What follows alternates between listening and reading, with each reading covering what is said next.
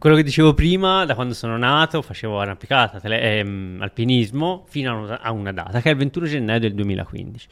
Da quella data è cambiato tutto. Diciamo che mh, mm, vengo ricoverato, c'è una, diciamo una cosa improvvisa, una malattia improvvisa, eh, vengo ricoverato e quando esco poi dall'ospedale appunto ne esco con le due amputazioni alle gambe e a sette dita delle mani. Nell'ultimo anno hai scalato l'Everest, il Kilimangiaro, il Monte Kenya e la Concagua. Tra Quella quest'anno. Quest'anno, sì, sì. esatto.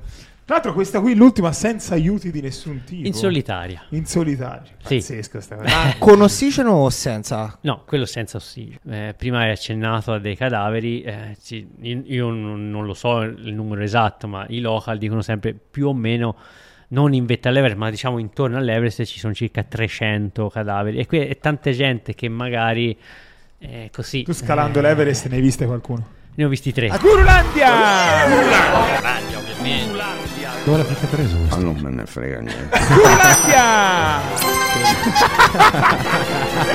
Ascolta, Gurulandia, mi hai capito bene? Signore e signori, benvenuti in una nuova puntata di Gurulandia. Oggi sono particolarmente emozionato perché abbiamo un ospite stratosferico per il mio punto di vista. Diamo il benvenuto a Andrea Lampi.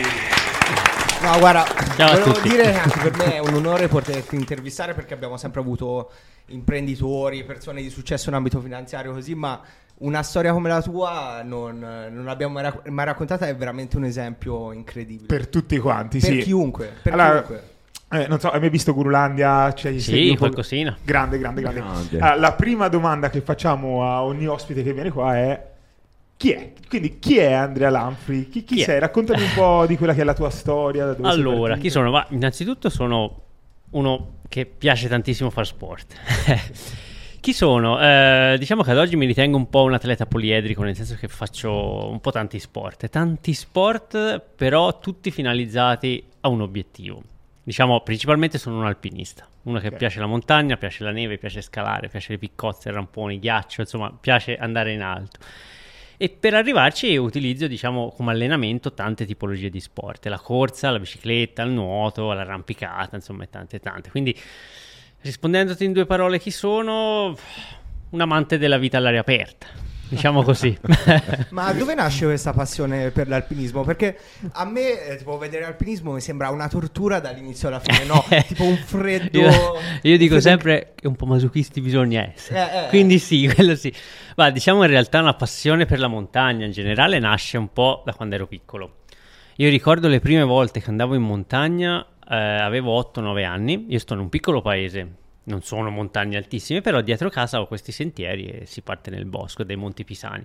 E quindi ero piccolo con gli amici di paese, il nostro zaino si andava a fare le nostre avventure, che in quel momento sembrava di, di far levere, se poi magari eravamo un chilometro da casa, no?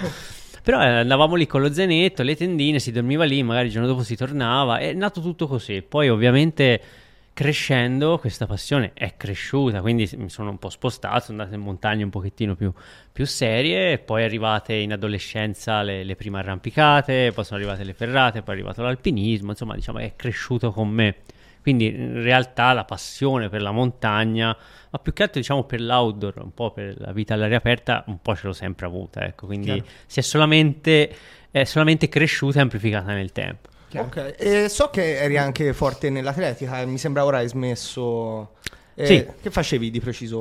Allora, diciamo che l'atletica è stata una breve ma intensa parentesi nella mia vita. Diciamo che nella mia storia c'è una data importante, che è la data che mi ha cambiato la ecco, vita. Bravo, perché esatto, raccontiamo un po' diciamo, dalla tua nascita, arriviamo esatto. fino a quel giorno. Quello che dicevo prima, da quando sono nato, facevo arrampicata, tele, ehm, alpinismo, fino a una, a una data, che è il 21 gennaio del 2015 da quella data è cambiato tutto. Diciamo che mh, mm, vengo ricoverato, c'è una, diciamo una, cosa improvvisa, una malattia improvvisa, eh, vengo ricoverato e quando esco poi dall'ospedale appunto ne esco con le due amputazioni alle gambe e a sette dita delle mani. Che e problema era? Cioè che malattia? Mm? Beni- sepsi meningococcica fulminante, questo è il termine medico corretto, diciamo più comunemente conosciuta come meningite.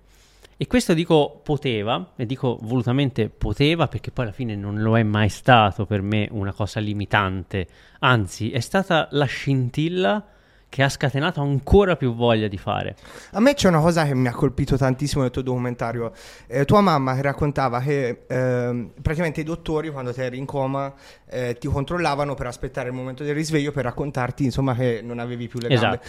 E a me mi ha colpito tantissimo il fatto che ti hai detto eh, lo so di già mamma, eh, non ti preoccupare Aspetta, avevi detto eh, eh, non dite niente, lo so già cosa è successo, certo. va bene così. Cioè, è una cosa incredibile, te ti svegli non hai più le sì. gambe e, e, la affronti già con questo ottimismo. Tra, tra, l'altro, poi nel giro di due giorni te ti sei reso. Sì, sì, eh, sì, quindi. certo che viene proprio chiamata fulminante, il termine che ho utilizzato prima, proprio perché è velocissimo. C'è un decorso sì. non di mesi, non di settimane, non di giorni, ma di ore. Quindi io la mattina eh, mi sveglio, avevo tanto freddo e nel giro di poche ore questa febbre aumenta. Io ho il mio personale record 43 e mezzo. Ah, infatti non pensavo nemmeno ci potesse arrivare no, no, infatti, la temperatura. Ma io Aggiungiamo un altro record. esatto. Inizialmente pensavo, poi magari quel mezzo grado non era corretto del termometro, però seriamente pensavo è rotto il termometro, quello digitale, ah, cioè a volte sì, sì, sì, eh, io ho detto è rotto. È rotto. poi invece questa, te- cioè, questa febbre c'era perché poi in realtà diciamo una serie fortunata di eventi, mi hanno fatto chiamare mia madre e la guardia medica e, e praticamente dopo la chiamata, bah, 10 minuti sono entrato in coma, cioè in coma per l'alta temperatura. Wow. Quindi se non facevo quella telefonata eh, molto probabilmente non, non, sarei, non sarei sopravvissuto.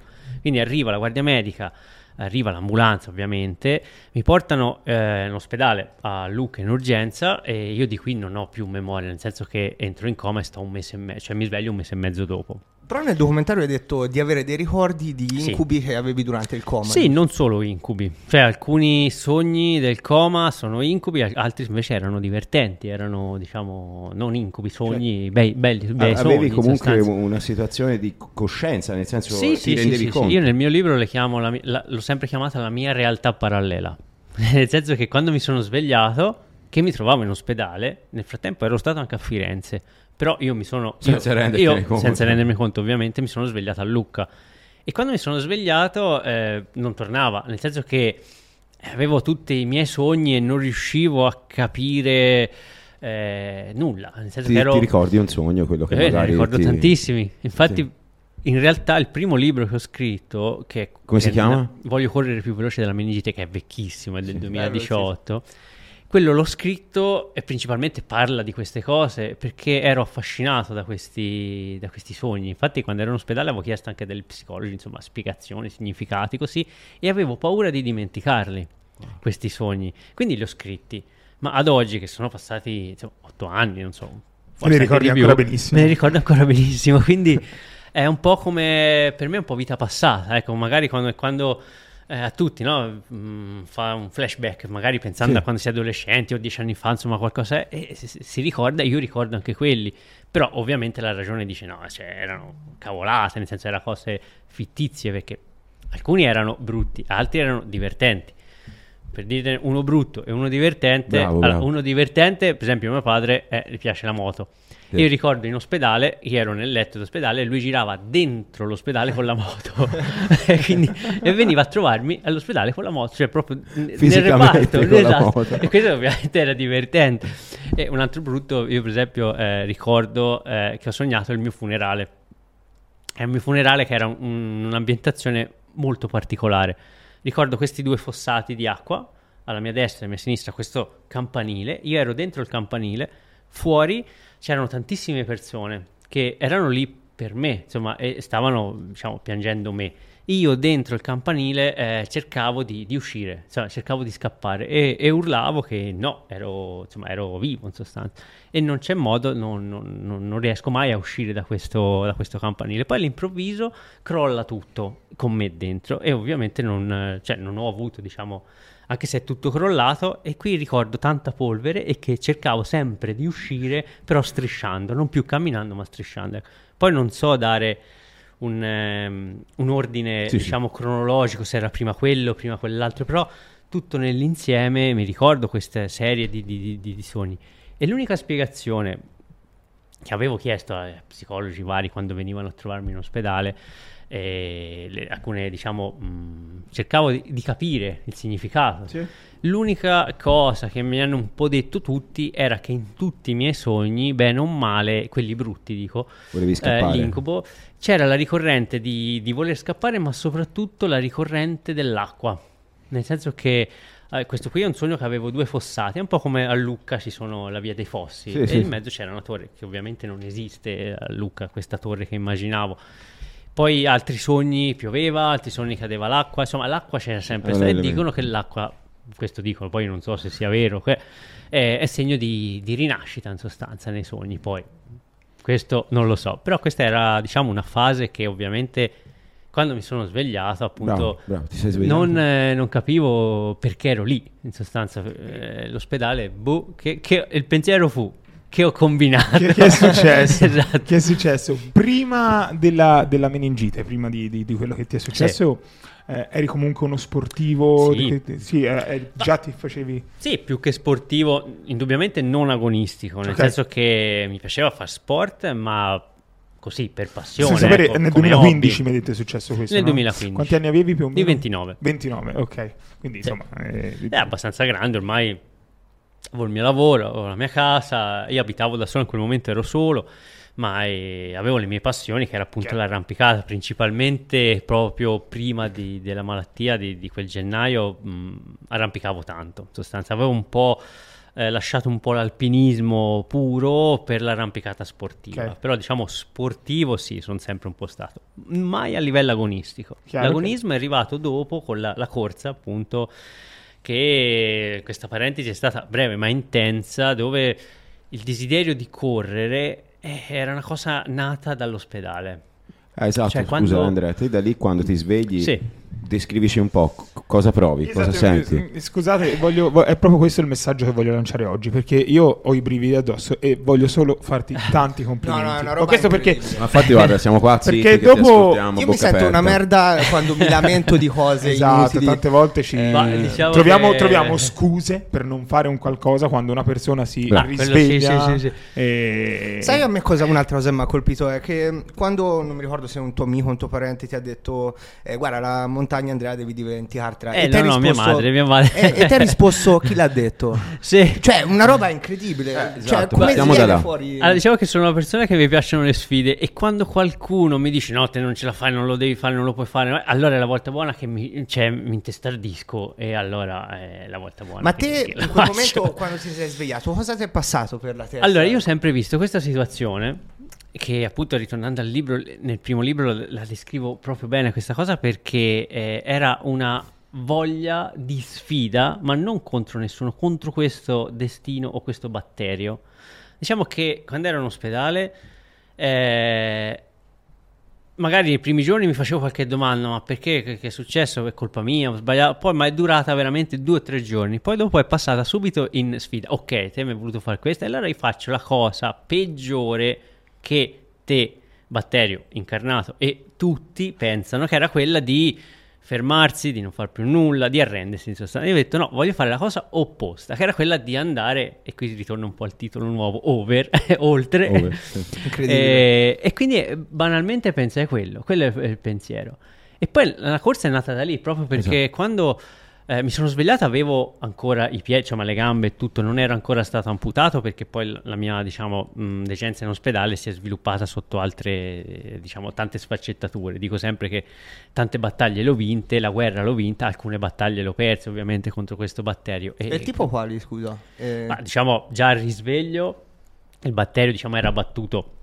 Poi dopo la, mm, diciamo, la malattia aveva portato altre conseguenze e anche quelle ci sono state una serie di prima, eh, tipo una battaglia poteva essere quella di riuscire a cioè non avere problemi diciamo agli organi interni per esempio perché anche lì il batterio poteva eh, creare cioè ro- cose che casini. noi tipo diamo per scontate eh, neanche ci pensiamo no? no fate conto io in ospedale eh, ero immobile eh, respiravo artificialmente, se fate caso alla base del collo ho, un piccolo, ho una piccola pallina e quindi respiravo attraverso quella perché non ero in grado di respirare da me in sostanza. Poi ero nutrito artificialmente, avevo perso ovviamente tanti chili, ero 40 40 kg, avevo perso 25 kg. c'era da ripartire da zero Quindi anche c'era da ripartire muscolare. Non solamente da zero, ma a volte anche da meno 1.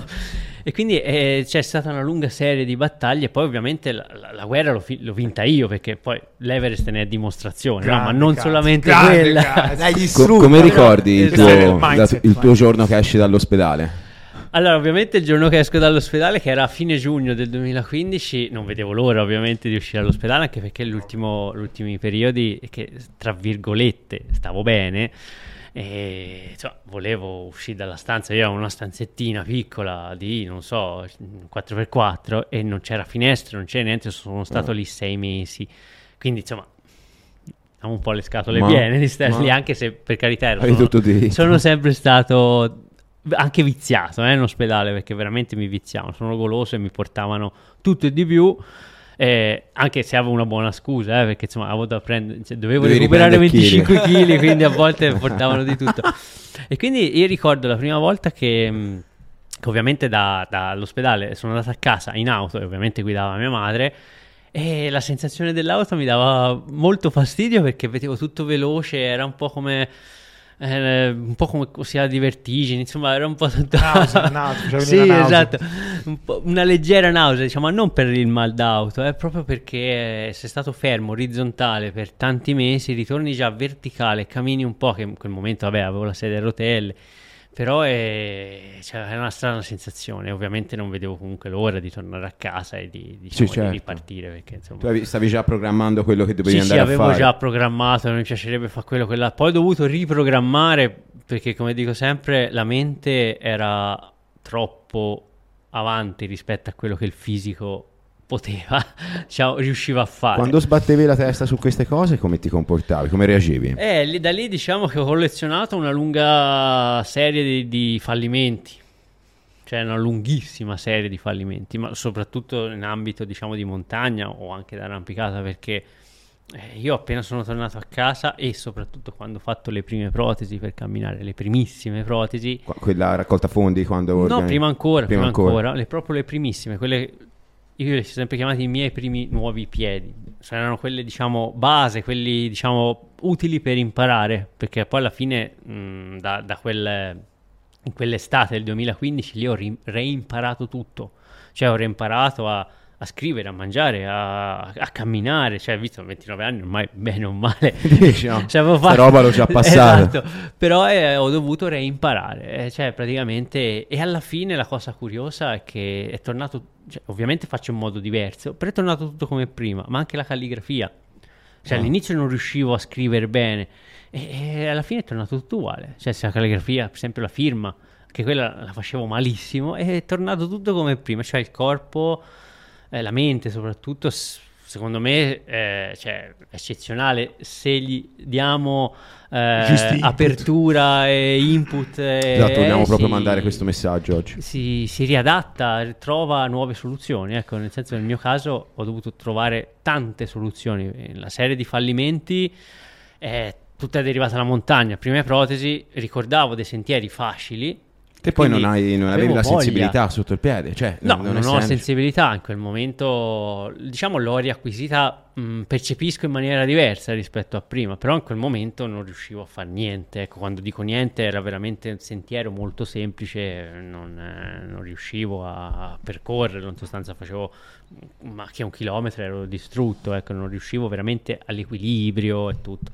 E da lì e poi dopo questa serie di fallimenti, però non ho mai mollato, perché nel senso che a ogni caduta eh, cercavo di capire Perché come migliorare. Mm-hmm. Esatto. Eh, ma come sbagliavo. si fa ad essere, mm, avere una mente forte come la tua? Cioè, secondo te ci si nasce o se c'è una persona a casa debole o magari uno di noi mm-hmm. che affronta le situazioni in modo un po' più tragico e senza tutto questo ottimismo? Va, diciamo, cioè, secondo te come... In parte magari si può anche, può essere una cosa dalla nascita sì, tua mamma diceva te fin da piccolo comunque sì, uno... Nel mio secondo caso... Me, secondo me si costruisce una Secondo me infatti stavo per dire eh, se piace veramente fare una cosa, nel, nel, mio, nel mio esempio a me piaceva, cioè io avevo lanciato questa sfida e poi oltretutto piaceva tornare in montagna. Ovviamente non è che in quel momento pensavo all'Everest eh, o eh altre no, cose importanti. No, cioè, per me il ritorno alla montagna...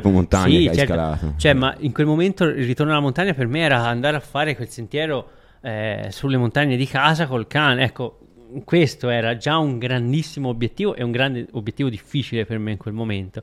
Però il desiderio di tornarlo a fare è quello che mi spingeva a ripartire, tentare, eh, provare, tentare, fallire, capire, ripartire. Cioè è stato tutto un continuo, continuo e insistere, insistere, insistere. Ecco, quello che dico sempre un po' è se qualcuno piace qualcosa, una passione, un sogno, di insistere, insistere sempre più. Ma cosa ti piace così tanto dell'alpinismo? Eh... Il senso di libertà.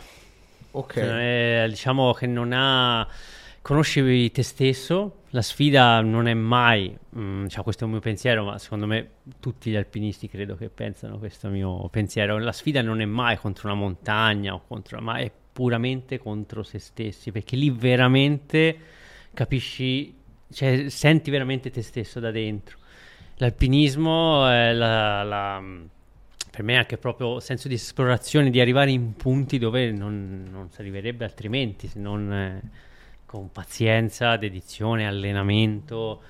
Eh, diciamo è difficile da spiegare per Beh, chi certo. non eh, come perché... dicevo prima è un po' in certo senso è un po' da masochisti nel senso che soffri il freddo magari anche la fame la sete bevi neve non bevi poi spazi angusti ma poi mi dicevi che te cammini angusti. e ti trovi cadaveri accanto tipo cioè è anche una roba Questo... pericolosa aspetta aspetta ora ci arriviamo eh, no, infatti, nel senso volevo no, no, andiamo no, avanti no, volevo... spoileriamo no volevo dare un ordine temporale delle certo. cose proprio per, per, far comprendere bene esatto. la, la, la, tua storia certo. no adesso eravamo dicevamo appunto quando sei a casa, no, non hai più le gambe yeah. e devi trovare appunto delle protesi, decidi che la sedia a rotelle non è il caso di utilizzarla. Diciamo che lì stava a me, nel senso già dalle mie primissime protesi ricordo la... Paolo che è il mio tecnico ortopedico, era ed è ad oggi. Salutiamo, ciao Paolo. Ciao Paolo, ciao Paolo. grande.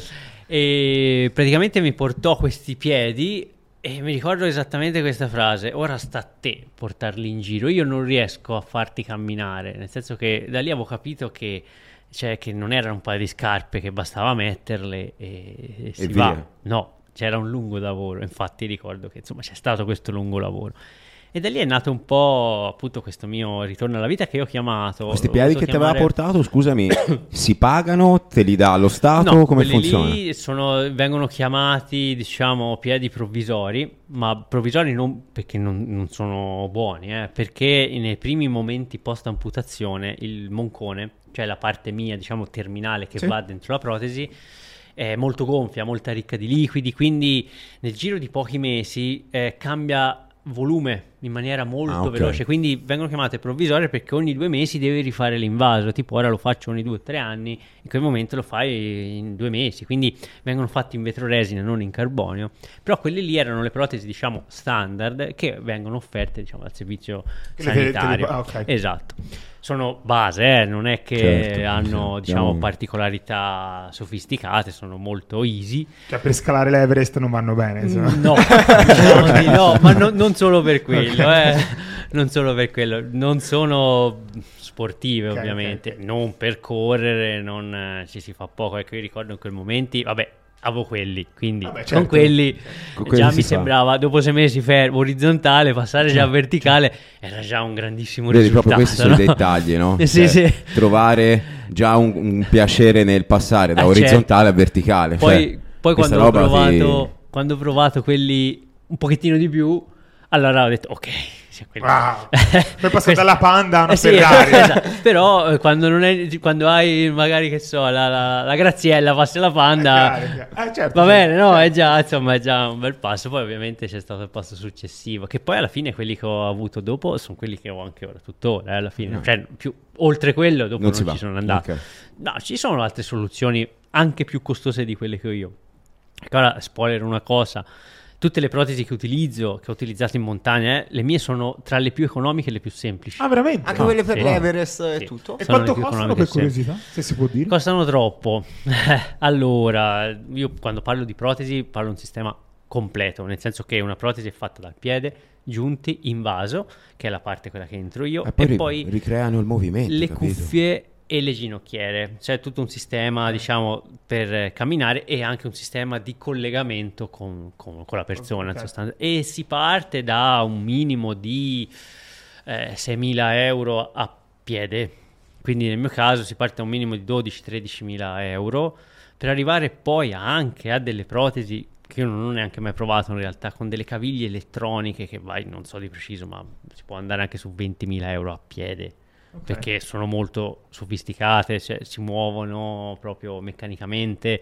Sono cose che non ho mai ricercato perché voi immaginate quando eh, scalo, arrampico, cioè le botte che prendono wow. sassi, ghiaccio, neve, quindi ho delle cose molto La sofisticate mm-hmm. e ce le rompo in sì, sostanza. Sì, sì, e poi ho bisogno di leggerezza perché utilizzando ramponi insomma ho bisogno di praticità e leggerezza queste sono le cose che cerco nelle protesi poi diciamo utilizzo eh, mischio diciamo mh, mm, a volte i giornalisti dicono protesi speciali no Vabbè, si fa, creano hype. sì, nel senso, so, uso degli accorgimenti vari, nel senso che mixo vari sistemi, perché poi quando arrampico eh, non uso un solo sistema di tenuta, perché quando arrampico eh, ogni tanto volo, nel senso che casco e c'è la corda, ok, però ogni tanto volo. Quindi devo ovviare il problema di perdere un piede. Eh, certo, quindi certo. Bisogno, con un sistema solo di tenuta potrei pre- perdere un piede, cioè proprio che si potrebbe staccare in base a come batte sulla roccia e, o quello che, che, può capitare durante la fase di volo.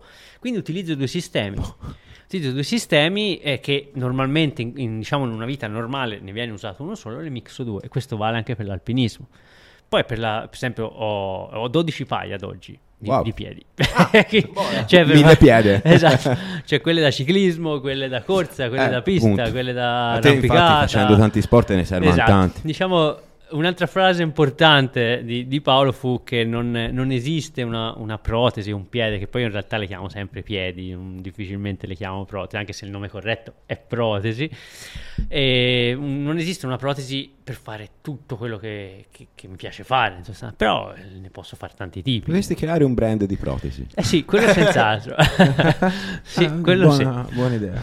E, ehm, e, niente, sì, appunto, sei, sei lì, hai trovato le, i nuovi piedi e proseguiamo, andiamo avanti. Allora, diciamo che i nuovi piedi sono arrivati grazie eh, a una raccolta fondi. Eh, io era il novembre del 2015, avevo voglia di correre, ma non in pista, non, in, non ai mondiali. Non ci non pensavi a, di no, arrivare là? Avevo voglia di correre così, cioè perché era un po' una voglia dettata, ma in realtà è nata un primo pensiero in ospedale, perché in ospedale quando non ho più visto eh, i piedi, il primo pensiero fu: ok, allora quando torno a casa voglio correre. Cioè, questo fu un pensiero così buttato lì insieme a tanti pensieri. In quel momento ne sparavo, ogni giorno ce n'era una, eh, nel senso che. Immagino tante emozioni. Sì, eh, quando torno a casa voglio, mi piace, vorrei fare questo, vorrei fare quell'altro. Poi alla fine la corsa era uno dei tanti. E però era quello che poi eh, era ricorrente, nel senso che anche quando sono tornato a casa avevo voglia di correre. Anche perché voi immaginatevi che con le protesi tipo queste che ho ora o anche quelle da montagna, quelle da arrampicata, soprattutto quelle assolutamente no, non si può correre. Nel senso che se devo fare 10 metri corro, cioè corricchio, però se, cioè, la corsa era, è limitata, nel senso che devo utilizzare obbligatoriamente la protesi, il piede, da, la lama in sostanza viene sì, chiamata, per correre. Esatto. Così.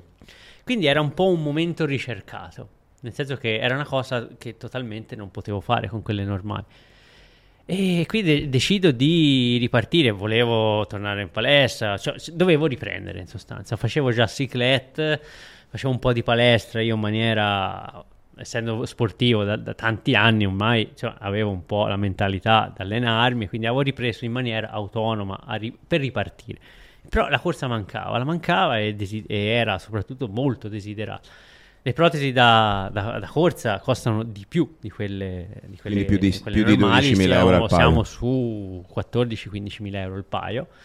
Io in quel momento ovviamente, eh, cioè io ero tornato a casa all'ospedale, io la ditta che lavoravo prima l'avevo chiusa, avevo dovuto vendere il che furgone. Che facevi prima?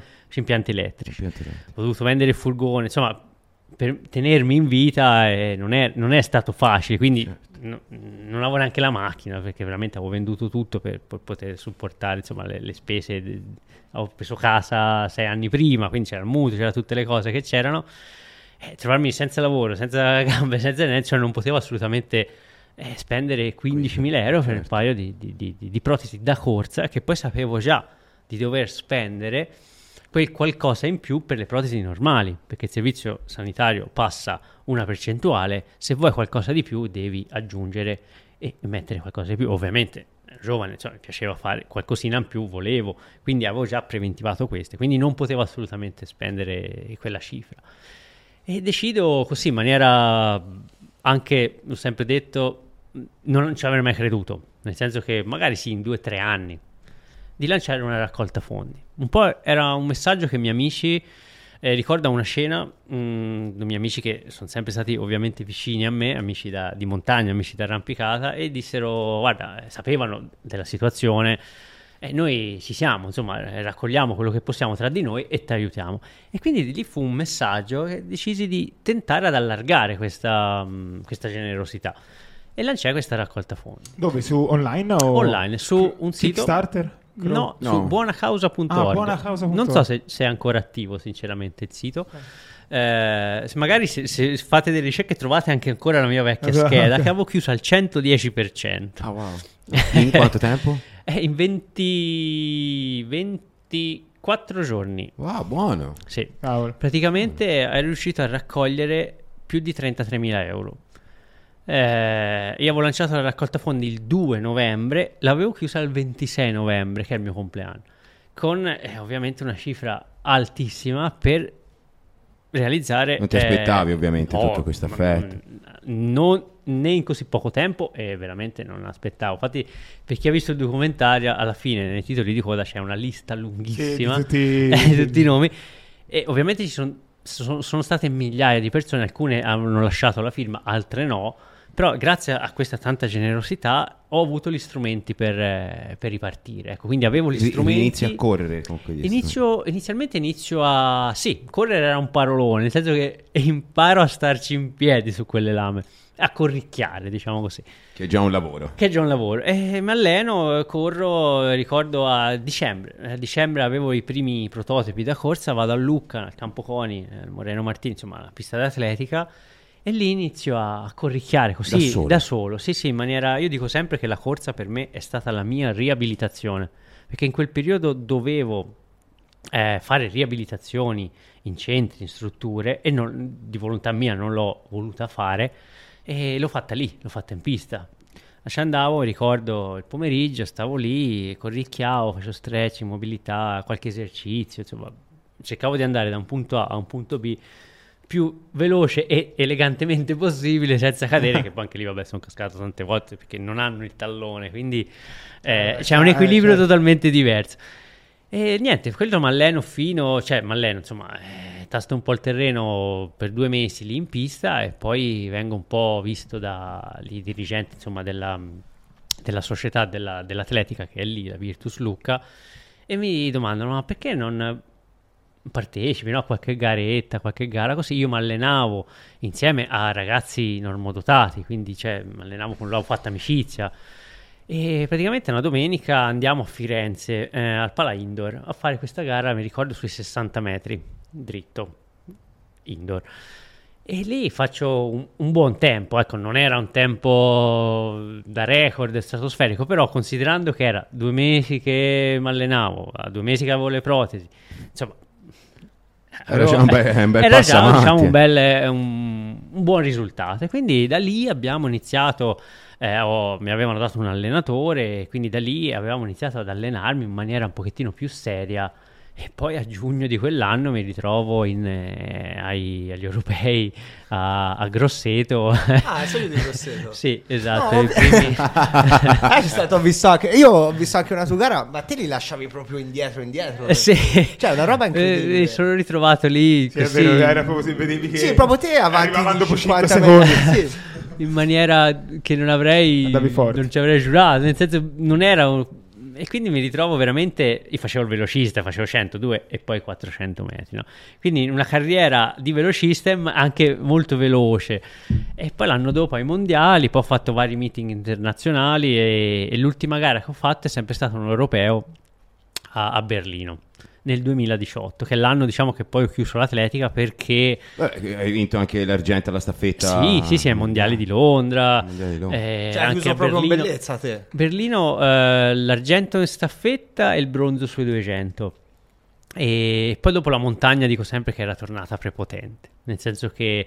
Il richiamo della montagna. Eh sì, nel senso che in questi anni ogni tanto provavo, facevo qualcosina, ma non, non grandi cose. Poi ovviamente eh, l'atletica mi impegnava tanto, cioè era un altro tipo di allenamento, eh sì, tutta un'altra cosa.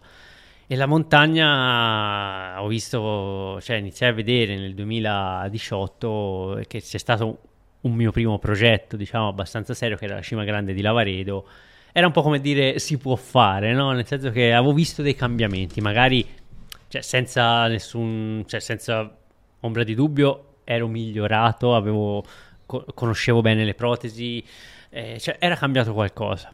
E quindi di lì la montagna è tornata e nel 2019, a inizio 2019, ho cambiato allenamento, ho cambiato tipologia di allenamento e ho iniziato... Chiudi con la corsa. Chiudo con la corsa ufficialmente e ho iniziato un allenamento diverso e mi ha portato a salire delle vette che la prima volta su un 6.000, poi dei 5.000, dei 7.000. Infatti qua leggo, scusa se ti interrompo, che nell'ultimo anno hai scalato l'Everest, il Kilimangiaro, il Monte Kenya e la Concagua. Tra l'altro, Quella quest'anno. Quest'anno, sì, sì. esatto.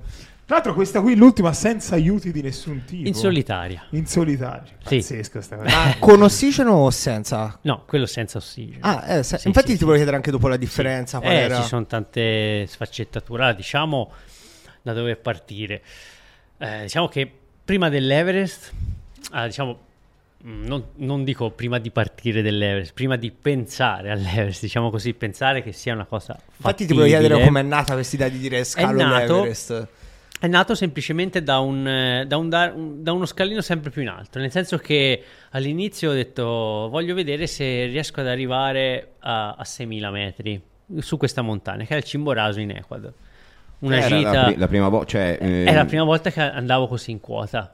Sì, wow. io diciamo coi piedi diciamo normali, coi piedi in carne e ossa, non avevo mai superato le montagne italiane.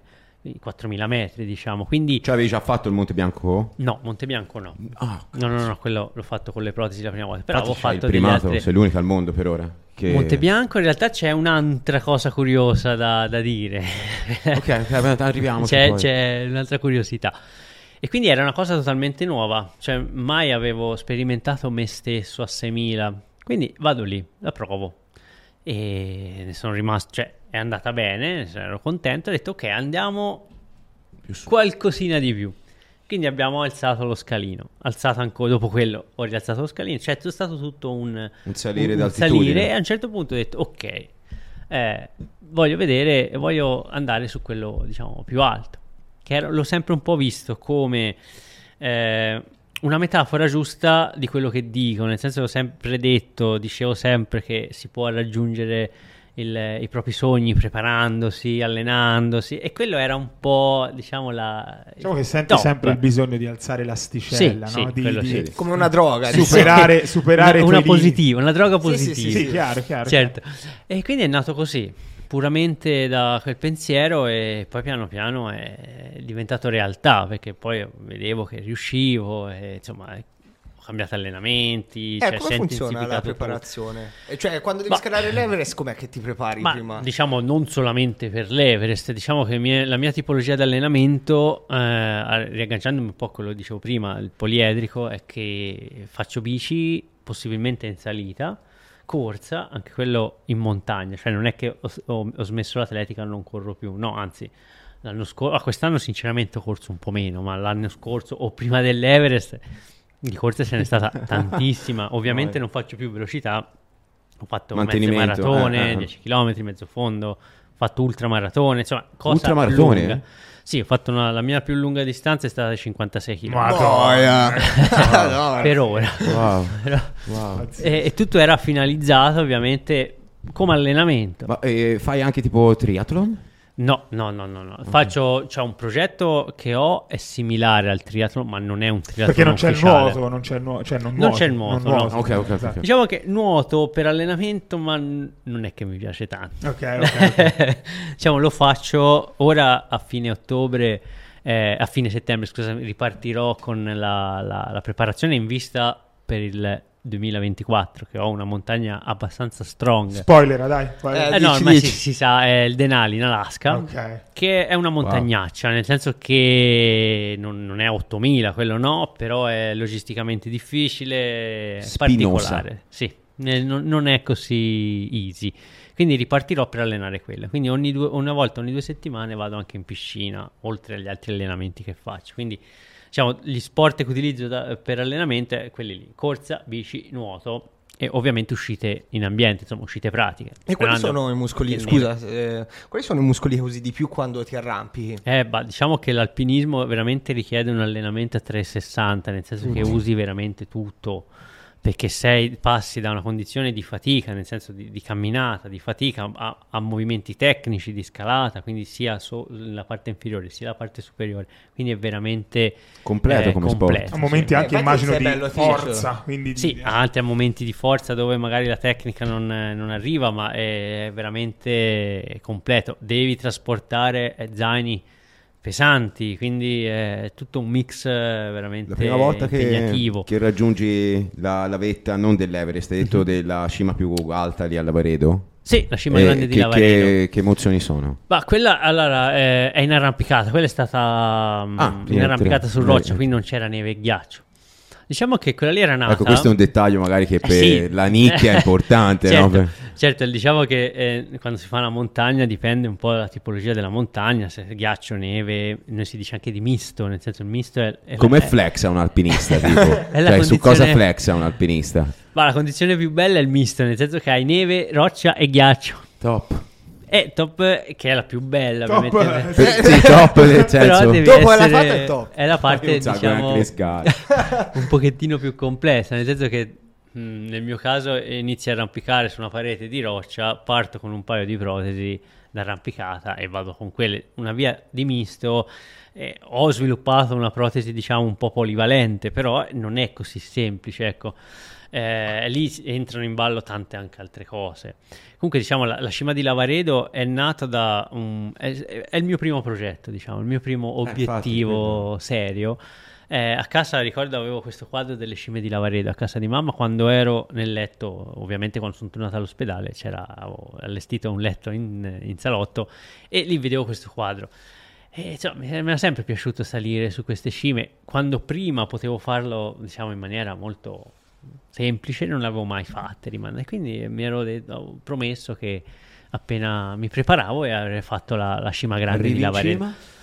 Arrivo in cima, eravamo un bel team, eravamo due cordate da, da tre, che c'era mia ragazza, dei miei amici, e, insomma, eh, saremmo arrivati in cima e, e ricordo chiaramente di aver eh, colonizzato la vetta, nel senso che eh, la vetta in cima proprio è un punto, diciamo, abbastanza angusto e stretto, quindi non è che c'eravamo noi. E ricordo che c'erano le persone che arrivavano noi eravamo in cima veramente a mille. E ricordo avevamo lanciato droni tele, cioè avevamo fatto de- delle riprese varie così e quindi avevamo proprio colonizzato siamo stati lì più possibile sei arrivato lassù era come te lo aspettavi. Parlo della sensazione che hai avuto ma quella... sì eh, in realtà eh, mi ero allenato tanto ma tanto tanto tanto eh, per quello e sinceramente credevo che era più difficile. Non so se mi immaginavo che era più difficile, difficile, o magari ero io che ero un pochettino più preparato. Però ricordo di esserci arrivato su veramente bene. Infatti, proprio da quello che detto, è stato la. la, la, la era palese, insomma, che Potevi si può fare. Oltre, sì, sì, è quella parola oltre. proprio che si può fare, nel senso che è stato veramente bello. Grande, bello, bello, bello. Quindi, ehm, ok, c'è la preparazione per l'Everest, poi c'è qualcosa di mezzo oppure si può passare direttamente a quando inizi eh, l'avventura? No, no, l'Everest c'è tanto. eh, no, infatti, raccontaci, racconta. Praticamente eh, noi, eh, dico noi, io e il mio compagno di cordata, Luca, ma poi diciamo il di cordata, team, scusa? Quando facciamo una salita alpinistica, una salita su roccia, eh, ci leghiamo fisicamente in corda con una persona. E massimo tre persone? Massimo sono? tre persone, ma in realtà nì, nel senso che una cordata può essere anche da 5 o da 4, nel senso dipende un po' la tipologia dove vai, nel senso attraversi un ghiacciaio puoi essere anche in 5, anzi se sei in 5 aumenta la sicurezza per i crepacci, per cadute diciamo improvvise, mentre se si va in parete eh, diciamo la miglior cordata è da 2 può essere anche da tre in, in arrampicata. Ok. E quindi noi volevamo fare questa salita dell'Everest nel 2020, cioè a primavera 2020, e avevamo preventivato. Poi non siamo riusciti per, perché non siamo riusciti noi a mettere su diciamo, il progetto, perché c'è un dietro le quinte importante. Ah, è un costo importante. È un costo importante, fare... ma anche un'organizzazione, eh, non solo l'Everest, eh, dico, un po' in generale. Poi come piaceva farla a noi, eh, diciamo, a me in primis quando metto una montagna, la Congavo vabbè, è stata diciamo, l'apoteosi di questa cosa, però diciamo un po' tutte piace informarmi, pianificare, vedere dalle cartine l'itinerario, cioè non appoggiarmi a qualcuno e dire ok ti faccio tutto io eh, cioè sì, mi piace proprio conoscere bene dove vado Chiaro. sotto tutti i punti di vista quindi ci piaceva farla in un, in un modo in sostanza sì. quindi non eravamo riusciti non tanto a quello ma principalmente a trovare diciamo un, un supporti a sufficienza dico, come, come, sponsor per, per partire quanto, quanto, quanto, è la cifra per realizzare un progetto si simile? va da vabbè ci sono delle, delle, delle cifre su delle spedizioni che ovviamente hanno dei servizi molto superiori a quelli che abbiamo noi, cioè ci sono delle spedizioni che le trovi anche a 100.000 dollari. Wow. Ovviamente wow. lì sei, sei, tra virgolette, cioè anche dei servizi che secondo me in montagna non ci non dovrebbero essere. No, no, non che se non servono, proprio secondo me non ci dovrebbero cioè, essere. Quali? Ma tipo al campo base noi avevamo la nostra tendina, eh, insomma, da battaglia ci sono delle mega tende. Con la Jacuzzi tipo. No, la Jacuzzi no, però con dei riscaldamenti a gas, con dei pavimenti in, um, col finto, l'erba finta in sostanza. Noi quando siamo arrivati là vedevamo tante tendine gialle e poi c'era questa mega tenda che viene chiamata il Dom, bianca, mega galattica.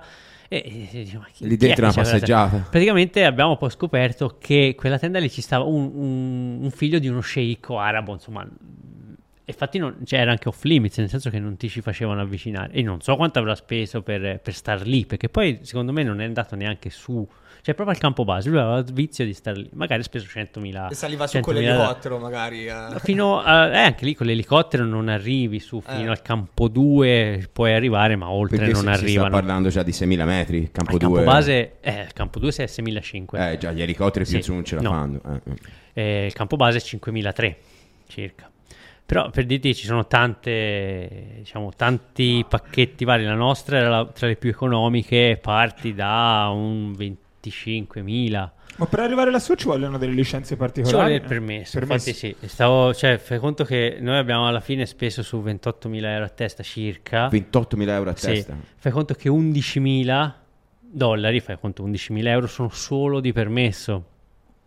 Cioè, quindi... Oh eh, cioè, capisci? Sherpa. E chi li prende? Chi li prende? Il governo nepalese. Ma chi è che, chi governo. Ah, ok. Il governo nepalese. Nepalese, ok. Ma quello tante montagne hanno uh, o permessi o ingressi del parco, cioè tipo in Akongawa, è stato di 800 dollari. Non è un permesso di salita, ma è un permesso del parco. Ma te sei d'accordo con questa cosa? Cioè che devi pagare per stare nella natura?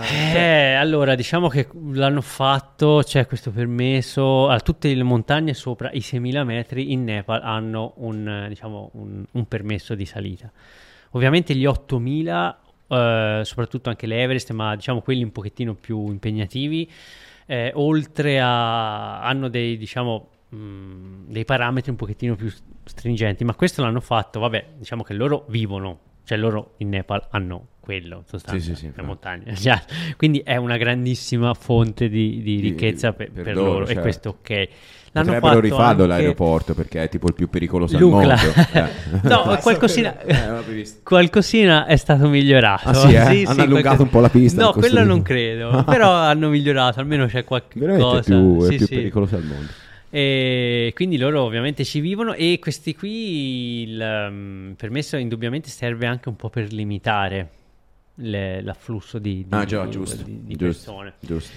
Poi negli anni sono diventate anche sempre un pochettino più stringenti eh, proprio per appunto per limitare il più possibile l'affluenza perché poi eh, prima hai accennato a dei cadaveri, eh, ci, io, io non, non, lo so il numero esatto, ma i local dicono sempre più o meno non in vetta all'Everest, ma diciamo intorno all'Everest ci sono circa 300 cadaveri e qui è tanta gente che magari eh, così... Tu scalando eh, l'Everest ne hai viste qualcuno? Ne ho visti tre. Aspetta, arriviamoci dopo. e sarebbe bello approfondirlo sì, sì. questo. E quindi, se vai impreparato, c'è l'alto rischio che eh, insomma ci vuoi sì, lasciare le penne. In eh, sostanza. Credo, quindi eh. l'hanno fatto per tanti motivi. Ovviamente, l'Everest è quello che costa più di tutti il permesso. Ma perché, per... ovviamente, c'è un po'. Cioè, essendo montagna più alta e tutto così. Quindi, Poi anche quella più com- non commerciale da un punto di vista. È quella che negli ultimi anni, anche un po' al centro, non solo quella, anche se in realtà negli ultimi anni sta un po' aumentando il K2 sotto, sotto diciamo, i riflettori, proprio perché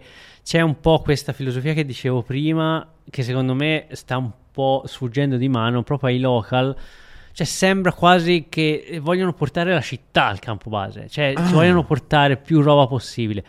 E secondo me no. Come l'hai trovato? O è vero delle notizie che magari si sente a casa, che c'è de- tanta sporcizia? Bah, allora, in realtà pensavo peggio. Cioè, molto ah, anche peggio. a quelle altezze lì? Sì. È vero? Ah. Eh, ovviamente c'erano le polemiche no? del, del, dei rifiuti di tante persone. Ci fu una foto di non so 3-4 anni fa che c'era questa coda. Ora, magari noi siamo Bravo, stati un po' fortunati nel senso che eh, l'abbiamo fatta nel 2023, la, eh, nel 2022 scusatemi la, la, la, spedizione l'anno scorso e era l'anno diciamo di ripresa post-covid eh. perché erano state chiuse le spedizioni e negli ultimi anni il governo nepalese io credo e spero che in questi 11.000 euro che ti fanno pagare ci siano anche finanziati dei, dei progetti di pulizia, Bonifica, di esatto. esatto e, e, qualcosa c'è stato, nel senso che già quando eravamo noi nel 2022 ci fu una, una, un team insomma, di, di, Sherpa, insomma, un team di, di, di, local che erano andati, cioè camminavano lungo la linea per, per ripulire, insomma, per ripulire delle tracce diciamo vecchie. Quindi noi alla fine eh, non abbiamo trovato né, né, coda, diciamo così, e né diciamo questa grandissima oh. sporcizia. Il campo 4 che è sul famoso Colle Sud, è quello a 8000 metri, lì qualche, io lo chiamavo un po' un cimitero di tende, e lì effettivamente qualcosina c'è. Cioè? Eh, sono tende che il vento le ha rotte e sono rimaste lì, in sostanza. Com'è a 8000 metri? È una mia curiosità, l'aria, cioè come si respira. allora, diciamo cioè, c'è una preparazione anche per quello, perché immagino sì. sia totalmente diverso da, da, da qua. Quindi... Nei miei vari allenamenti ho fatto delle, delle, tecniche di respirazione, che non è nulla di, di, di, di, strano, sono tecniche che usano gli apneisti in sostanza, sono delle respirazioni triangolare, rettangolare, circolare, cose che servono per aumentare la saturazione. Chiaro.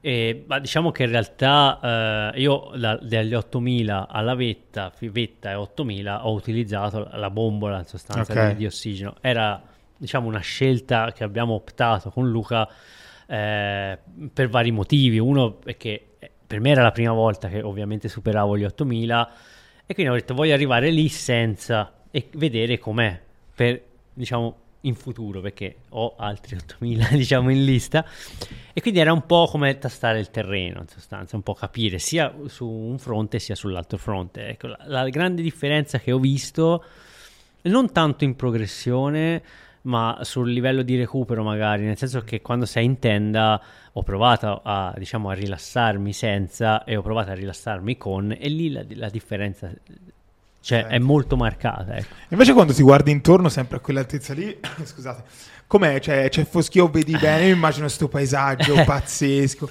Poi, prima mi raccontavi fuori onda che eh, sei talmente concentrato sì. su quello che stai facendo che non hai neanche modo di, di purtroppo, di, di, di, goderti no? sì. il panorama intorno. Quando, quando, si arriva in cima, sei solo a metà. Eh, esatto.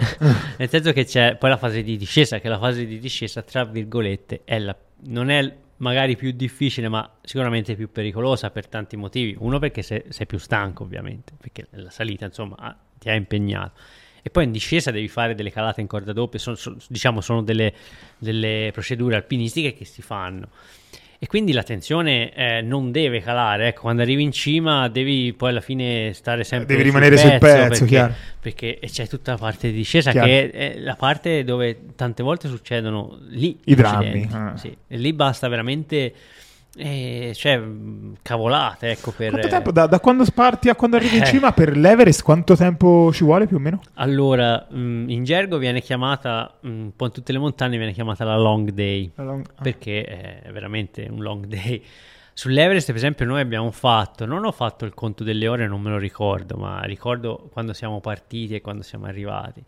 Noi siamo partiti dal campo 3, che si trova a 7003, 7300 metri. La mattina... Cioè perché 10 partiti al campo 3? Perché noi eravamo... Allora, quando si sale Mm, il summit push, insomma, quando è tutto pronto, tutti i campi sono allestiti, hai già fatto l'acclimatazione, sei già lì da eh, due raga, mesi. Anche l'acclimatazione è tutta una fase importantissima. Eh, ora te lo spiega. E l'acclimatazione dai tempo al corpo di abituarsi alla carenza di ossigeno. Ah, ok, ok. Praticamente Quindi, arrivi, ti ne so, dal campo 1 esatto, al 2 e poi torni indietro. E questa è una fase che serve oltre all'acclimatazione. Ah anche per portare la roba, per portare materiale. Cioè, come se tu scavassi, eh, come se tu scalassi due volte. È vero. Eh sì, fai in su e giù in continuo. Cioè, anche la Congawa che ho fatto quest'anno l'ho fatto. Cioè, su, giù, su, giù, su, sulla stessa linea, passi, rivai, vai, su e giù, su e giù, per, proprio per dare il tempo al corpo di produrre più globuli rossi. Per, Ti devi rimanere a un determinato, determinato tempo. tempo okay. sì, in varie quote. Poi se magari stai un po' male, scendi prima, poi ritorni su. Cioè, è da vedere anche in base sul, sì, momento. Sì, sul momento. Però diciamo, quando è tutto pronto,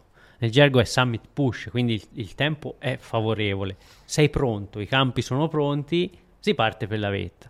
Dal campo base noi siamo arrivati il primo giorno al campo 2, saltando il campo 1.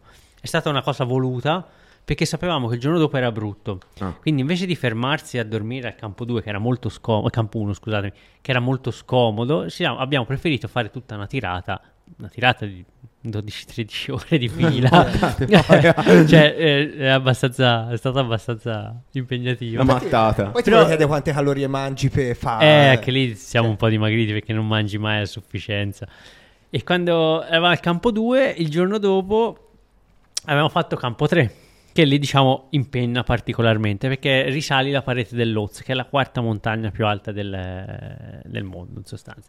E sali questa parete che è abbastanza non so, sarà su 40-50 gradi in alcuni punti, molto ripida. Arrivi al campo 3, eh, dormi, dormi, mm, diciamo, riposi.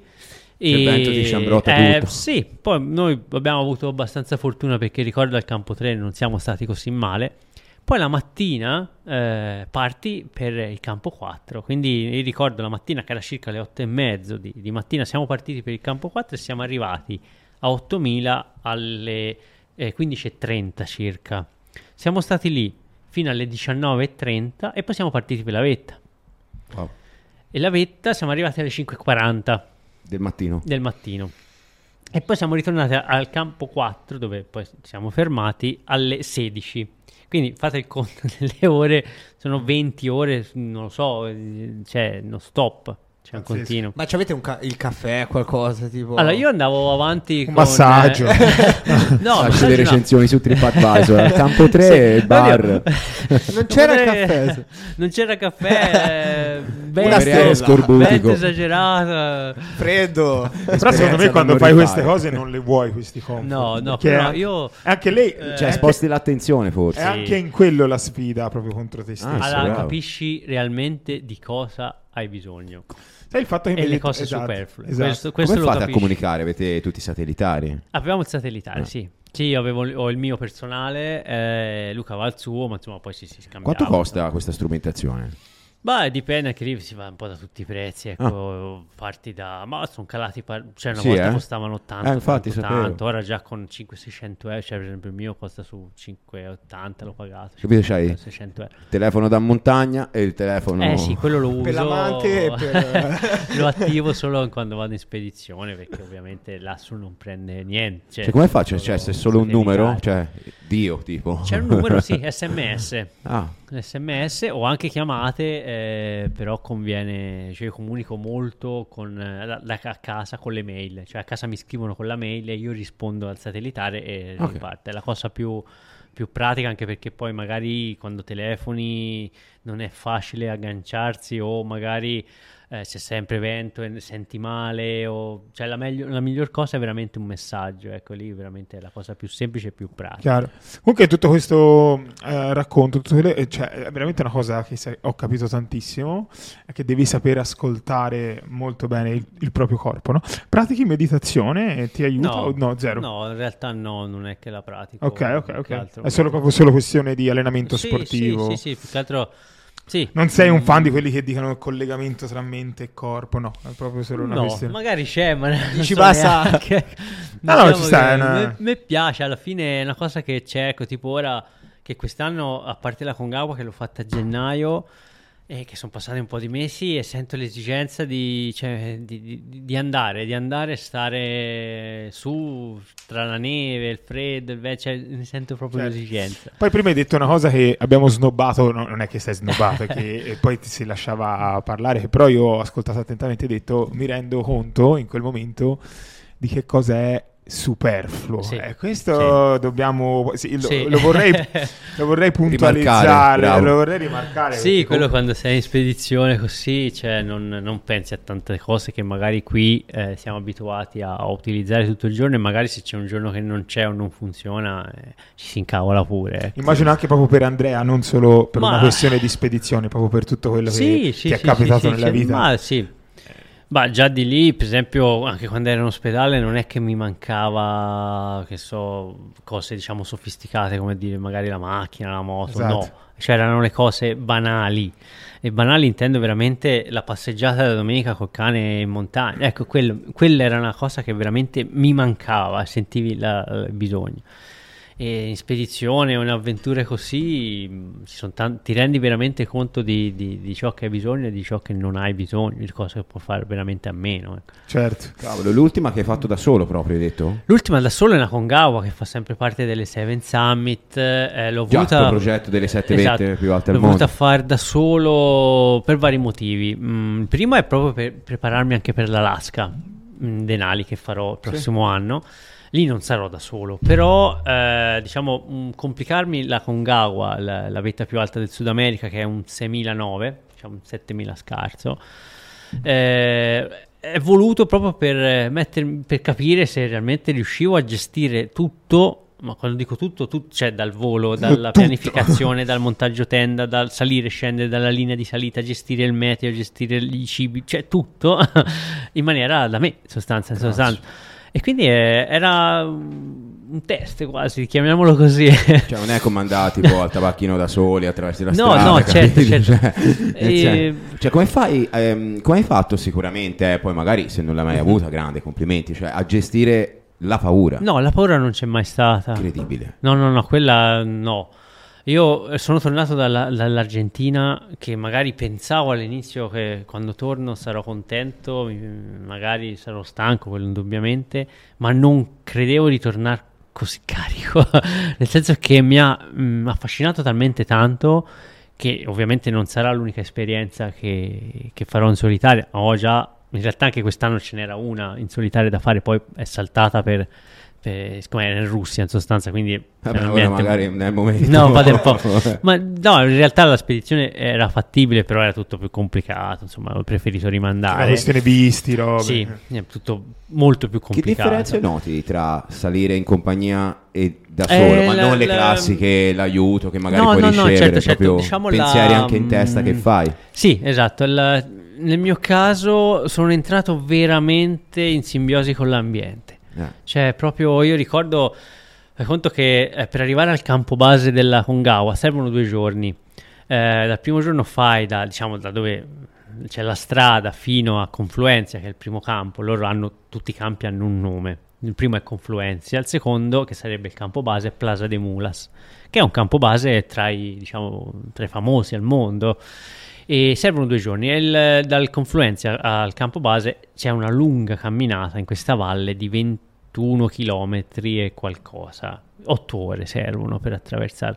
In queste 8 ore, se magari vedi qualche video che ho pubblicato, al momento non ce ne sono ancora tanti perché ci sto ancora lavorando su, su proprio il documentario della Kongawa ero, cioè, veramente vedevi questa valle infinita solo. Ogni tanto vedevi passare dei, dei, dei ciuchettini, delle carovane, dei ciuchetti che portavano il materiale, le salutavi, mandavi su. Però che spettacolo! E quindi entri veramente in contatto con te stesso eh, e chiaro. lì cammini per 8-9 ore e senti solo te alla fine. Ti capita mai di incontrare animali selvaggi pericolosi durante... Sì, animali, sì, no, pericolosi...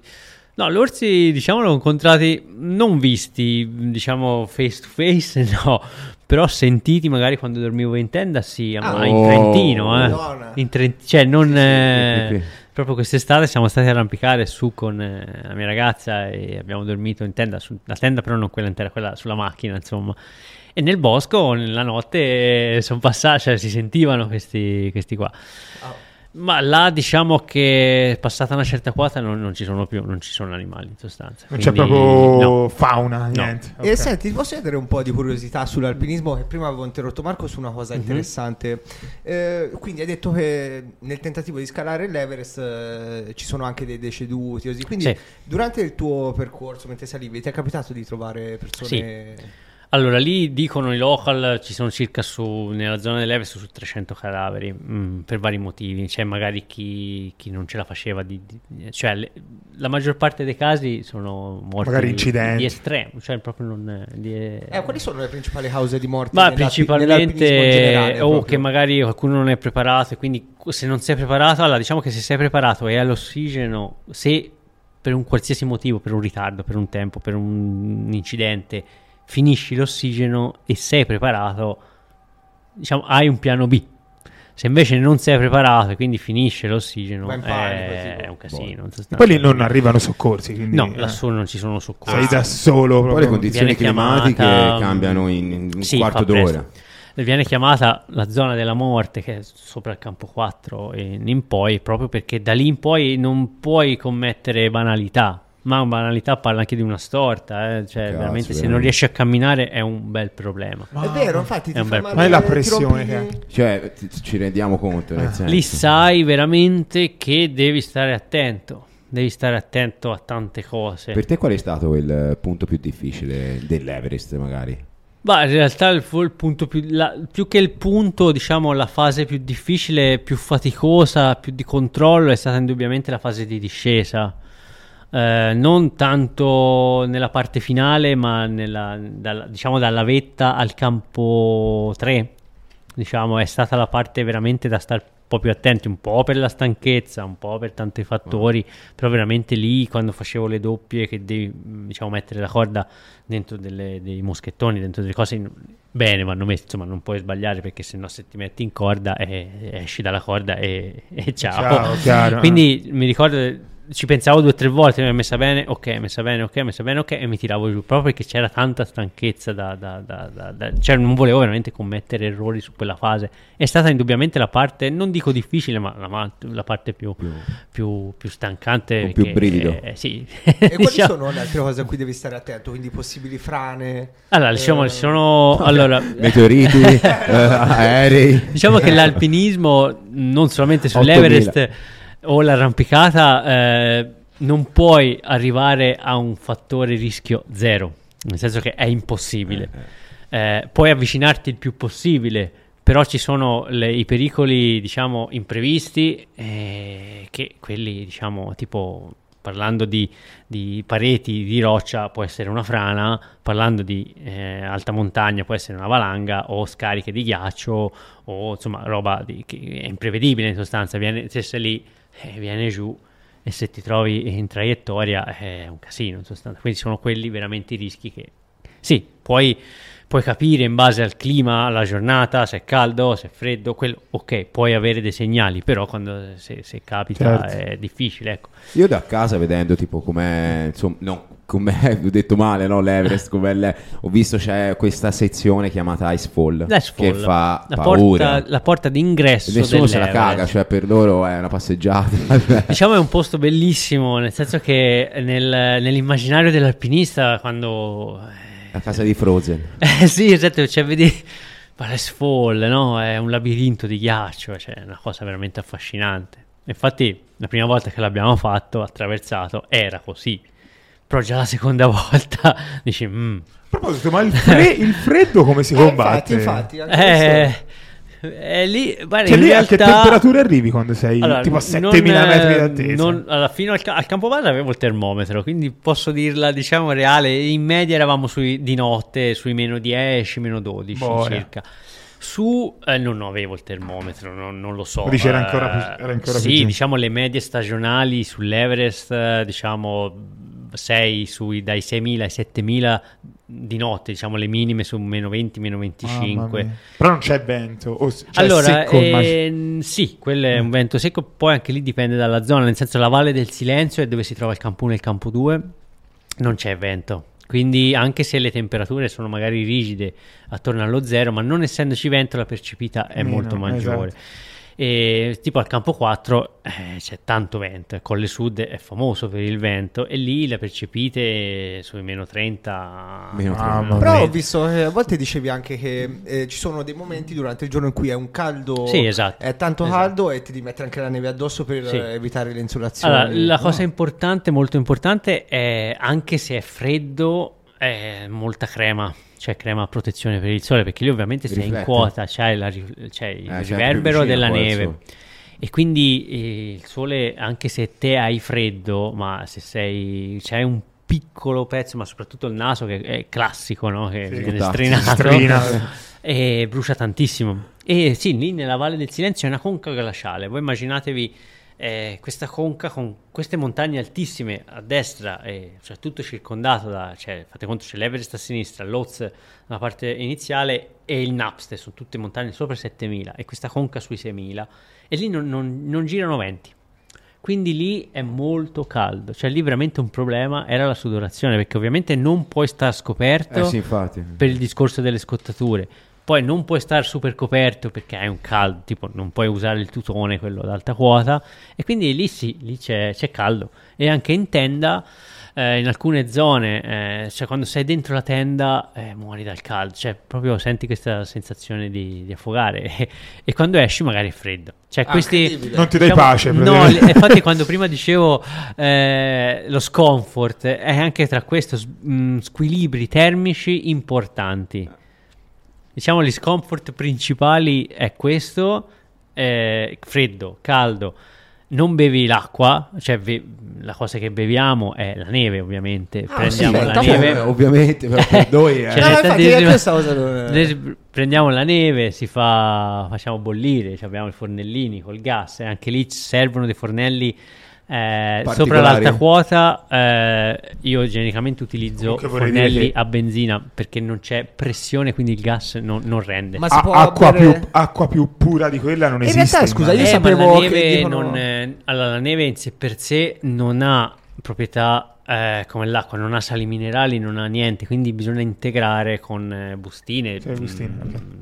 Cioè, quella è proprio acqua e basta. Sì, cioè, sì diciamo che è, e ha un sapore non buonissimo, diciamo. Ecco. Ah, ma non va via quel sapore una volta no, bollito? No, no, no diciamo, fa bollire ovviamente per dargli una purificarla Purificare. un po', ecco, Chiaro, però sì, sì, eh, sì. No, no, no, quello rimane, rimane. Però è uno scomfort perché voi immaginate due mesi e mezzo, bere la neve, cioè alla fine, quando bevi una, bella bottiglia d'acqua. Eh. E poi fa strano, fa strano, tornando alla, al discorso del caldo, una cosa veramente strana. Eh, quando sei in quota, a me lo fa, ma ho visto anche per esempio Luca o anche altri amici che ho conosciuto là, la sensazione e la voglia e la sensazione che si ha quando siamo soprattutto in alta quota è di una bella Coca-Cola con ghiaccio e limone. cioè fa strano, uno dice magari vai al freddo, che so, vuoi... Tè caldo? Tè caldo, cioccolata, cioccolata calda, no? No, è quella, nelle giornate che cammini e sei appunto dove magari è anche un po' caldo, la, la voglia di, di quello... Infatti noi avevamo... Eh, Coca-Cola ah, deve aprire esatto. un, cioè, se, bar di Barretto. Infatti ho sempre pensato se passa se in quei casi nei campi alti passasse qualcuno tipo come al mare anche 200 euro sì, sì, cioè lì hai 50 dollari io le do. Sì sì sì sì quello. poi magari se si ghiaccio il limone poi eh, oh, vabbè varrebbe 50 euro eh, se te la porta su sull'Everest. certo. bella spedizione. Però è una cosa strana non da dire nel senso che sì, è, è vero. è uguale sul, cioè, anche sull'Argentina io ormai eh, io non bevo, uh, io festeggio sempre con eh, Coca-Cola. Un po' di neve. Diciamo. No, no. diciamo, le vette, le vette, festeggiamo con la Coca-Cola. Si portano il succo da Marena, fatti una bella granita. Infatti anche in Akongawa, oh, eh, no, eh, anche quella, in Akongawa avevo lasciato al campo 2 una lattina eh, di, di Coca-Cola e tra l'altro l'avevo lasciata al sole e speravo non, di non trovarla ghiacciata. Invece, quando sono tornato, eh, ho bevuto un po' tipo granita. Eh. però, però, anche lì, quando la vedi, cioè, oh, yeah. eh, stavo scaldando, ma non, non, non riuscivo mangi, a mangi, mangi anche la latta. Sì, sì, sì, sì, veramente. Madonna. Senti, Andrea, so che hai un progetto che si chiama From Zero to Zero. Sì. Eh, giusto, di, di che cosa si tratta? Allora, From Zero Zero potrei parlare un'ora solo di quella. diciamo che in, in, realtà nasce come un allenamento per l'Everest e per ah. la montagna. Nasce nel periodo di Covid, eh, perché il periodo di Covid e avevo tanto tempo per pensare a casa, in sostanza. Eh, vabbè, e quindi, come tanti. Quindi... È cioè, assurdo, perché nel senso Covid va bene, ma lassù, cioè, vabbè, non entriamo no, in No, beh, quello... e praticamente decisi di fare una... Io già nel mio allenamento standard doppiavo, nel senso che la mattina magari facevo bici e la sera corsa o viceversa, insomma, in base così. Quindi decisi di unire le mie passioni in un unico pacchetto. Quindi era corsa, bici e montagna. Che era troppo facile. E in un'unica cosa. No, era troppo facile. è un nuovo triathlon. Sì, eh, diciamo, è un triathlon mio particolare. E quindi ho pensato a questo Front 00 che è proprio da 0 a 0 metri. Quindi parto dal mare, arrivo in cima alla montagna e torno al mare, unendo bici, corsa e trekking, arrampicata in base a Nel quello... minor tempo possibile. Nel minor tempo possibile. Erano nate, eh, nate tre edizioni in principio. Poi è diventata subito, c'è stata subito una quarta e doveva finire lì, nel senso che era un progetto finalizzato all'allenamento. Poi in realtà è un progetto che mi ha affascinato, sono nati anche poi vari documentari, varie cose, cioè è un progetto che mi ha affascinato e per esempio quest'anno l'ho fatto sul Teide, in, eh, la montagna più alta de- della Spagna, è un vulcano. E anche lì eh, diciamo è stato un po' diverso perché l'ho fatto con la mountain bike. Diciamo che in questa edizione non ho puntato tanto al tempo perché ovviamente andando in mountain bike su strade eh, off-road ho impiegato mm, più mm, tempo più rispetto tempo, certo. che su una bici da corsa. Però e questa era diciamo un po' più chiave di divertimento. E anche lì sono partito dal mare, sono arrivato sotto il vulcano, ho lasciato la bici, ho preso le lame da corsa, ho iniziato a correre. Sono arrivato in cima, sono sceso, ho ripreso la mia mountain bike e sono tornato al mare facendo tutta la traversata. Mi sembra che i chilometri erano 120 eh, eh, questa qui del, del TED e ho impiegato su 14 ore e mezzo a fare tutta la traversata. Buono. e diciamo che nel, nei vari From 00 eh, il più corto è stato qui in Apuane di 11 ore e 50 diciamo 12 ore e il più lungo è stato sul Gran Sasso di quasi 24 ore di fila. Boh, perché lì, vabbè, mia. ci sono stati vari problemi. Eh, ho bucato, strade chiuse, insomma, mh, mm, ci sono stati vari, vari intoppi lungo Quello su Focus era quello su. Quello su Focus era quello sul Pisanino, la ah, Piepuane. Ok, ok, sì. okay, okay. Faccio una, per una spoilerata, eh, a breve dovranno uscire gli altri tre che è Monterosa, Etna e Gran Sasso su delle piattaforme online, però al momento non ci sono ancora. Quello invece ricordiamo però. magari a casa quello che c'è ora su Prime. Ah, quello su Prime eh, Everest with Three Everest Fingers. With Finger è quello serio del, del Monte, Monte Everest. Infatti ora leggendo il titolo mi è venuta in mente una cosa che noi non si è nominata perché noi si è detto solo del delle problema gambe. delle eh, gambe. So. eh, cioè nel senso Ma diciamo che... forse il problema più grande esatto, è delle mani, esatto. giusto? Cioè, come facevi? Non so come funziona quando esatto. scali, eh, però come fai con. Tante persone, cioè, magari mi vedono arrampicare o fare ghiaccio con le protesi e pensano, oh, eh, cioè, i piedi, le protesi, come fa? Ma in realtà io i grandi problemi non le ho e non li ho mai avuti, cioè ho più di tanto sui piedi, ma le ho sulle mani. Infatti l'arrampicata è quella la cosa più difficile che faccio perché veramente la mano è importante. Sul ghiaccio e neve sono un, è un pochettino più facile, però veramente realmente è così. Cioè uno si focalizza sulle protesi perché ovviamente sono quelle un po' più magari di impatto, però le grandi problematiche sono eh, sulle infatti, mani. Infatti, no. eh, sì. eh, anche perché qui non penso ci sia una protesi che te puoi mettere. Non, o... Esistono delle protesi ehm, estetiche sì, ma eh, no, magari no, ti danno no, fastidio, devi di... toccare, cioè devi bisog- percepire. Oltre che a toccare, io traziono, nel senso che eh. devo tirarmi su, quindi servono insomma Chiaro. abbastanza wow. importanti. Quindi ho imparato e mi alleno tanto su, per allenare, diciamo, quello che ho. Quindi te hai una potenza tipo nell'avambraccio assurda. sì, sì, diciamo... Ma si vede, eh, eh no, no, vabbè, eh, Paolo, che siamo diventati amici, il tecnico mio, infatti dice sempre che ora apro le lattine così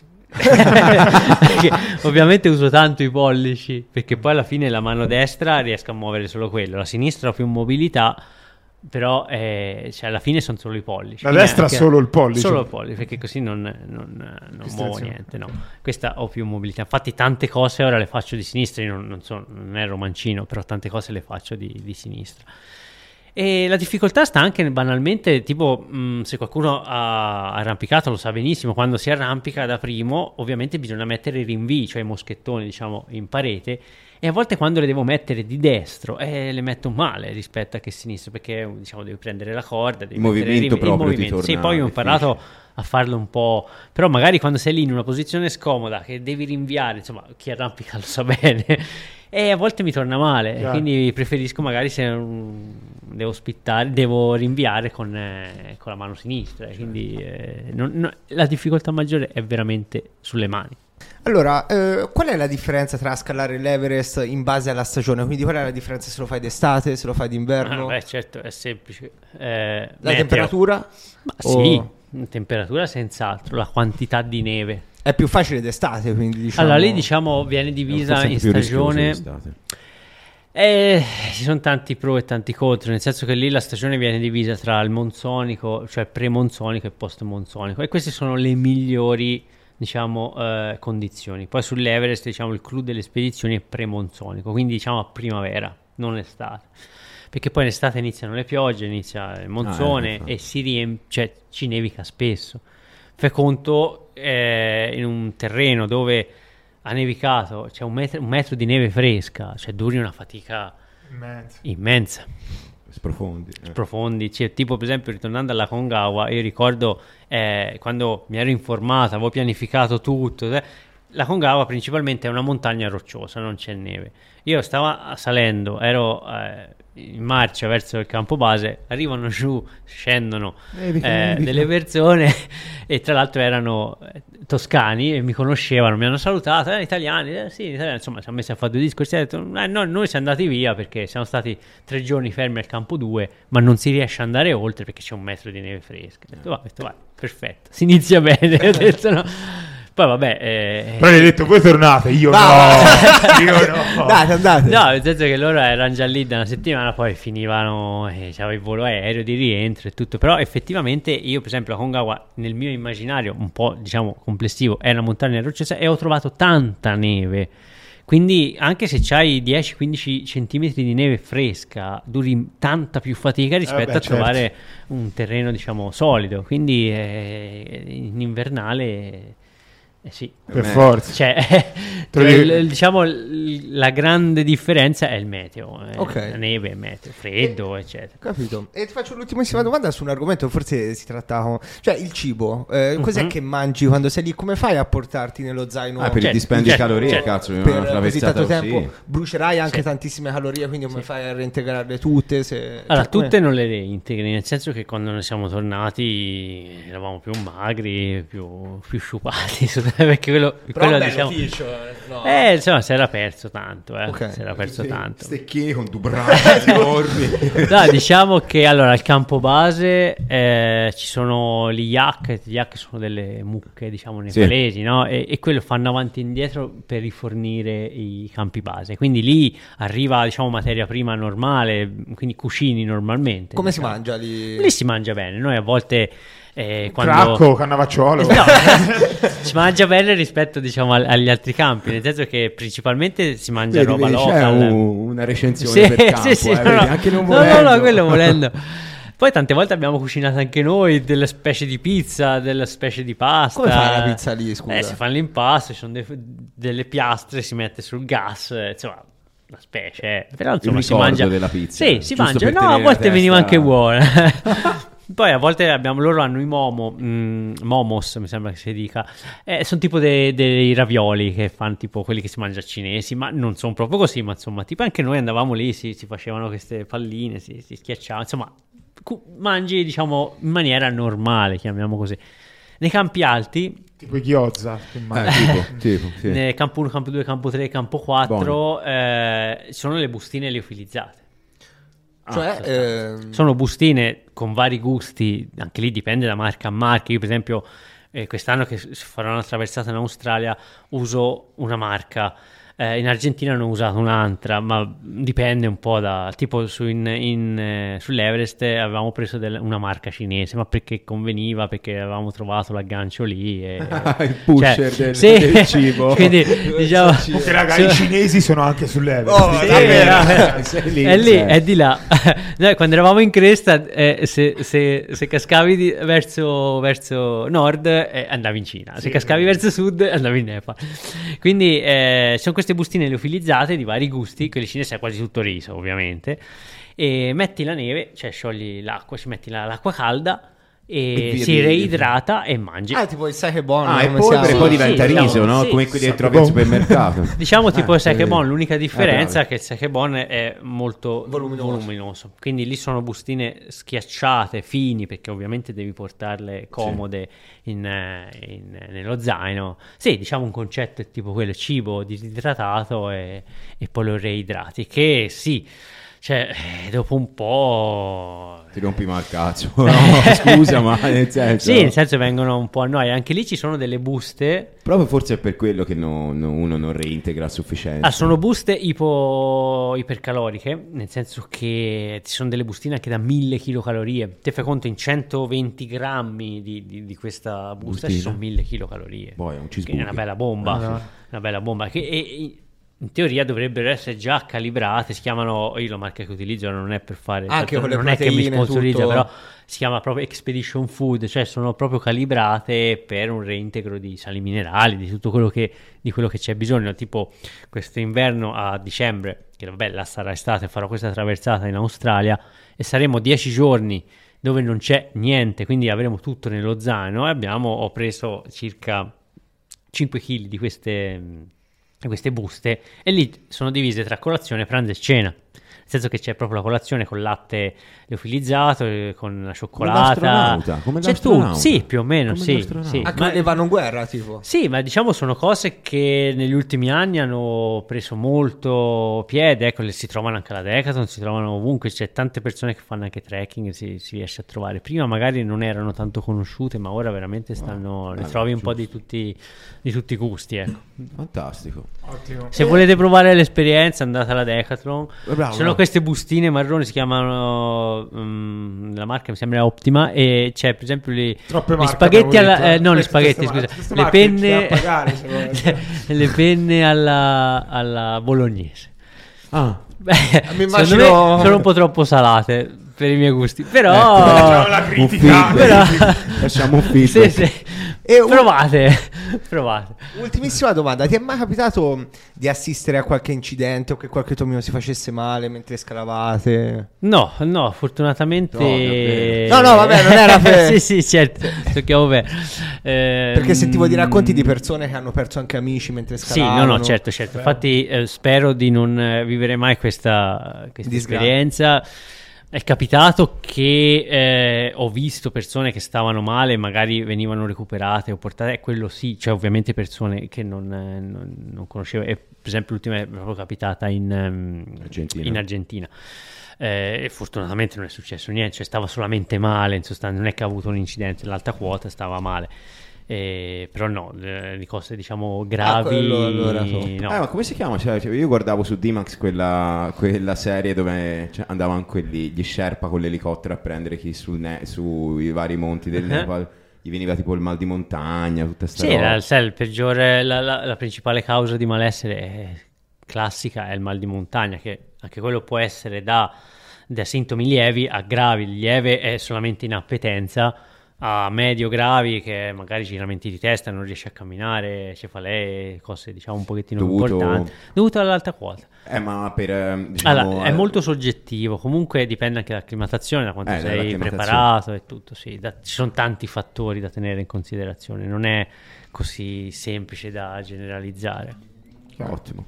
Io non ho sì, domande. Allora, sì. ragazzi, io vorrei semplicemente ringraziare calorosamente Andrea e complimenti perché veramente sei un esempio, sei un esempio per uh, tanti, cioè per tutti. Per tutti. E infatti, come ultima cosa, hai qualche consiglio? Eh, guarda, scusa, mi interessa tantissimo. Eh, ti volevo anche chiedere, scusa, sono interrotto un sacco di volte. Però ti volevo chiedere, hai qualche consiglio per qualcuno che ci guarda a casa e Vai. si trova in una situazione magari simile alla tua eh, e pensa che non può superarla? Cioè, quello è... di prima, che, che, ho detto, diciamo praticamente all'inizio, quello di seguire i propri sogni nonostante tutto. Non esistono cose impossibili, al massimo non siamo pronti per farle, però preparandosi si riesce ad andare oltre. ecco. Io, io direi io si, può, si può concludere così. È l'ultima cosa perché come puoi vedere qui dietro abbiamo le firme di tutti ah, okay. gli ospiti che eh, sono venuti a Gurulandia. Ti chiedo se vuoi anche Con piacere. la tua. Grande. Dove, eh, dove vuoi? Scegliti pure la doga. Vuoi, è comoda. Grande. Top, top. Grazie. Grazie mille, grazie, a, grazie mille. Andrea a per voi. essere stato qua e complimenti ancora, ancora per tutto quello che hai fatto e che farai. Spero un giorno di avere almeno la metà della no. forza volontà che te. Grazie mentalità. Ciao a tutti e noi ovviamente Ciao, ci vediamo alla prossima puntata. Ciao. Ciao. Grande.